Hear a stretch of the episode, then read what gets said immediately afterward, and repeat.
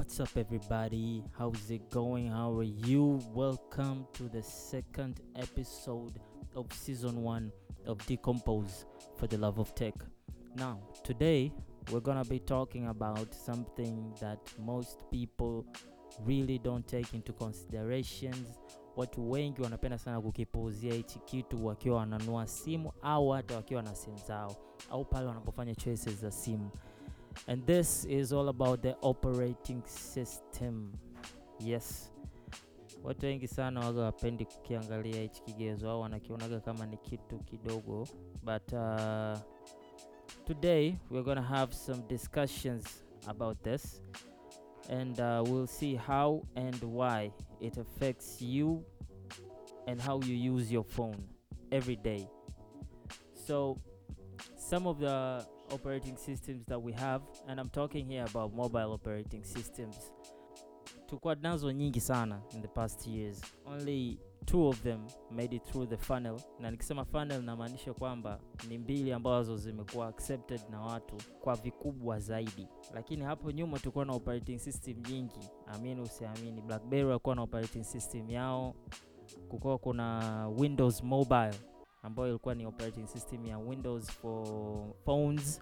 And this windows mobile is kind of still used in some uh, very business environments where they need that full control over the phone and stuff like that. Lakini tusiende huku mbali kote kwanza tuanze na the basics. So what does the operating system do for you? Inakusaidiaje wewe kwenye matumizi yako ya simu? Okay the operating system is what sits between you the user of the phone the applications and the hardware. Namaanisha nini? Ni ile system au mfumo unaokaa katikati yako wewe mtumiaji wa simu applications za kwenye simu yako na hardware ya simu yako au vile vitu kabisa ambavyo vinatumika kurun simu kama battery camera na mambo mengine kama hayo. So on that note operating system is a very important consideration pale ambapo unakuwa unanunua simu au hata unapofanya choices za simu yako. Na mara nyingi sana uh, without knowing people wanakuwa wana, uh, wanapenda simu kulingana na operating system. Kwa sababu ni kitu ambacho unakuwa na interact nacho kila siku kila saa. Unapofungua simu yako unapotuma message unakuwa una interact na operating system in a very very very very deep level tena kwa wale ambao wanapenda sana ku like uh, tinker with their phones those people who like changing the themes. Watu kama hao ni watu ambao wana interact even more deeper with their operating systems. Sasa kama nilivyosema kuna some minor operating systems ambazo zilikuwepo before android and ios. And kama hizo blackberry os uh, na Thierry os i believe Thierry os ilikuwa ni operating system ya samsung kabla hawajahamia kwenye android na wao walijaribu operating system yao ambazo hazikufanya vizuri sana baada ya android kuingia kwa sababu android ilipata mass adoption na kama if you're wondering android was first before ios. If you're wondering it was one year before ios. So android beat ios to the game. Lakini tukianza kuzidiscuss hizi operating system mbili kwa kina zaidi tutagundua kwamba ios ina users wengi kuliko android. Na hii ni kwa nini? Kwa sababu ios is a proprietary software au ni operating system ambayo apple wameiweka kwenye makwapa yao. Yani wamejaribu kuficha matumizi yake. Wamejaribu kuficha the internals of this operating system. Na vile vitu ambavyo wanakuruhusu wewe kujua ni vitu ambavyo you need maybe to make applications and stuff like that lakini android is an open source project. Maana yake ni nini? Maana yake ni mtu yoyote anaweza akachukua akaibadilisha akaitengeneza anavyotaka yeye. Anavyotaka yeye iweje. Lakini operating system zote za android they are on the same base.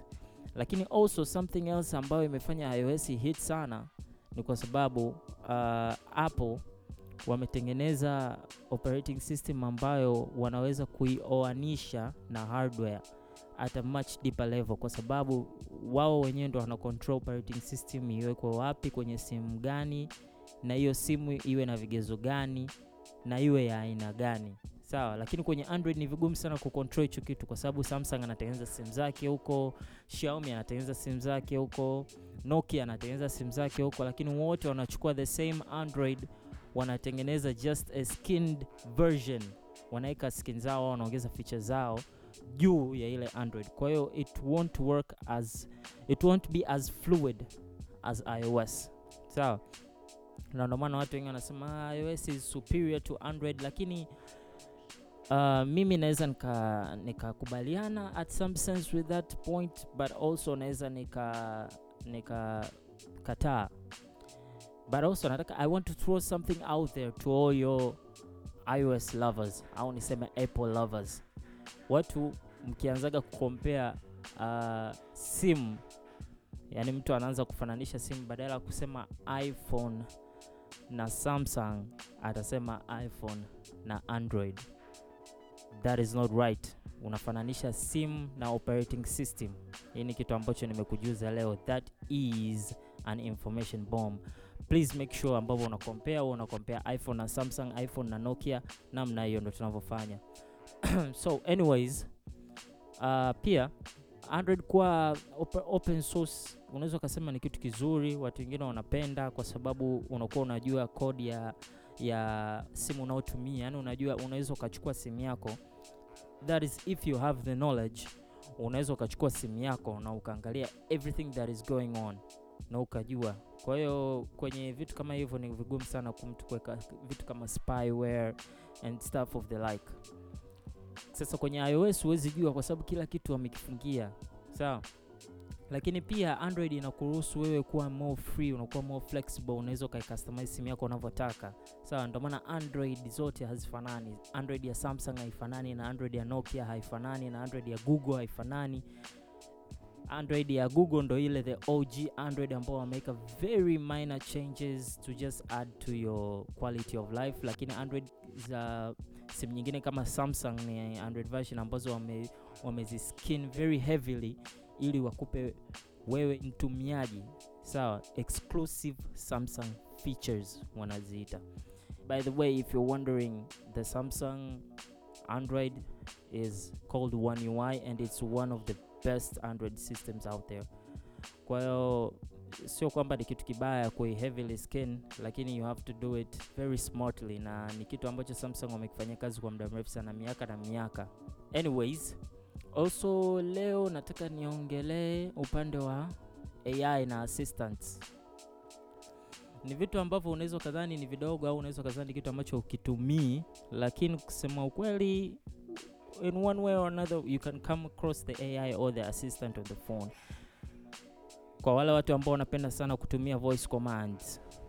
You know what i'm talking about here. I'm talking about google assistant and siri. Na kuna debate, kuna debate nyingi sana online kuhusiana na google assistant na siri lakini naona hii debate sasa imeshafika ukomo wake. Tuache masiara bwana google assistant. Google assistant anajua mwanangu google assistant unaweza ukamuuliza kitu kazani hana jibu lakini akakupa jibu ambalo linafanania na la kibinadamu. So ile kuku redirect tu kwenda kwenye page fulani. Kwa hiyo tuwe makini bwana. Lakini pia that is just one man's opinion. Or maybe a lot of people's opinion. Unaweza ukaenda kufuatilia online. Google assistant iko vizuri kuliko siri because siri has not had the development like google assistant also kwenye suala la updates tukiwa tunaongelea android na ios. Android ina updates nyingi lakini updates za android waga zinatokea very slowly kuliko za ios. Ni kwa nini? Most definitely the reason behind ni kwamba updates za ios zinakuwa pushed easily kwa sababu ios inaoana directly with the hardware kama nilivyosema hapo mwanzo. Kwa hiyo wanakuwa na every update circle iko very tight and very tightly integrated to the phone wanajua and they have fewer phones to upgrade compared to android. Android version ikitoka google anatoa android version 13 tuseme huko unakuta manufacturers wote wa simu inabidi waanze kutengeneza the same android 13 version for each and every phone they have. Na kwa, sim, kwa kampuni kubwa kama samsung you can see how that starts becoming a major major problem lakini also tutakuja kuongelea UI. UI sitaki kuongelea sana jamani, kwa sababu this is all about preference. Watu wengine wanapenda iOS how it looks, how it feels. Watu wengine wanapenda how Android looks, how, how Android feels and uh, research inaonyesha kwamba most definitely simu ya kwanza ambao unatumia, simu yako ya kwanza kununua ukianza kutumia iOS most definitely utapenda iOS. Ukianza kutumia Android most definitely utapenda Android. Kwa hiyo hicho nacho ni kitu cha kuwa makini. Wachache sana waga wanafanyaga the shift hapo katikati, but mara nyingi simu unaoanza nao, kama mimi nilianza na Android na ndio maana napenda Android. Wapo rafiki zangu ambazo walianza na, walianza na iOS na ndio wanapenda iOS. Kwa hiyo hiyo it's a personal preference and it's not really about the performance of the phone but it's more about the looks and the feels. Also nije kuangalia swala la connectivity. Now operating system inaweza ikaenable connectivity ya hali ya juu sana, na hii tunaiona kwenye upande wa iOS. iOS inaoana vizuri sana na macOS na iPadOS ambazo ni operating systems za kutoka the same company Apple for their iPads and their laptops. Now uh, this watu wengine wanaichukulia kama an advantage, lakini unaweza ukasema pia it's not really something ambayo itakufanya wewe ubadilishe, kwa sababu very few people own uh, kwa, kwa hapa Tanzania very few people ambao wana own everything Apple. Why? Because everything Apple is expensive. That's an expensive lifestyle, na Tanzania watu wengi hawana that amount of cash lakini anyways, mara nyingi sana mimi napenda kuwashauri watu if you happen to own a MacBook and you also happen to own an iPad, maniga, why are you using an Android? Just change and use iOS. That is like logic. Yani kama ushaingia kwenye hiyo ecosystem, bora uingie mazima.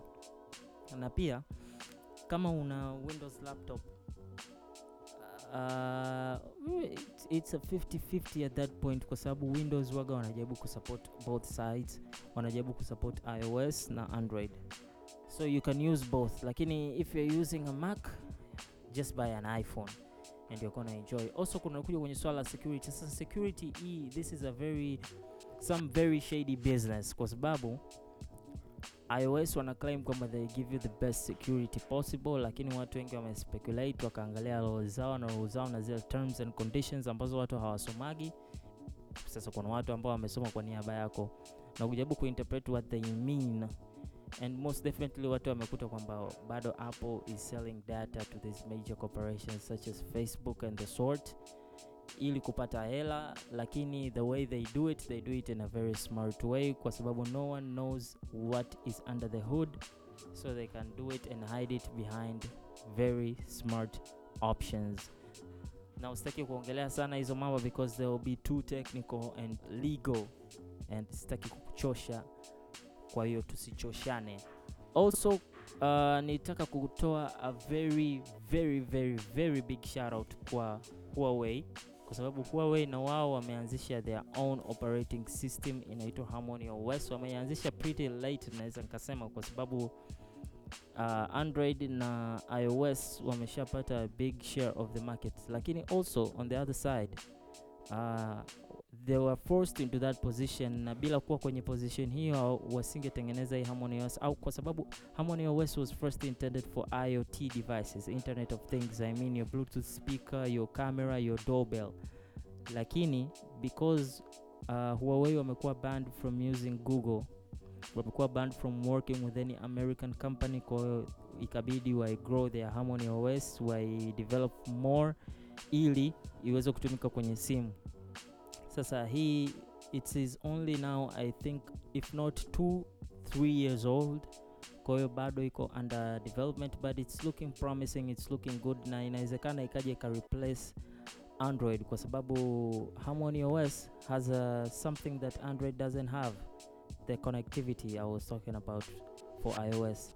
Kwa inamaanisha if you have a Huawei phone and you have a Huawei laptop, you have a Huawei TV, they all connect very seamlessly, share data and stuff like that, kama vile iOS inavyofanya na MacBook na iPad. Harmony OS inaweza ikafanya vyote hivyo very seamlessly. kwa sababu it was first intended for iot devices. Hiyo ndo ilikuwa intention yake mwanzoni. Kwa hiyo wameigrow to kutumika kwenye simu. Anyways that was about it. Tune in next time guys to know more about the tech you love with your host eugene yunga. This was decompose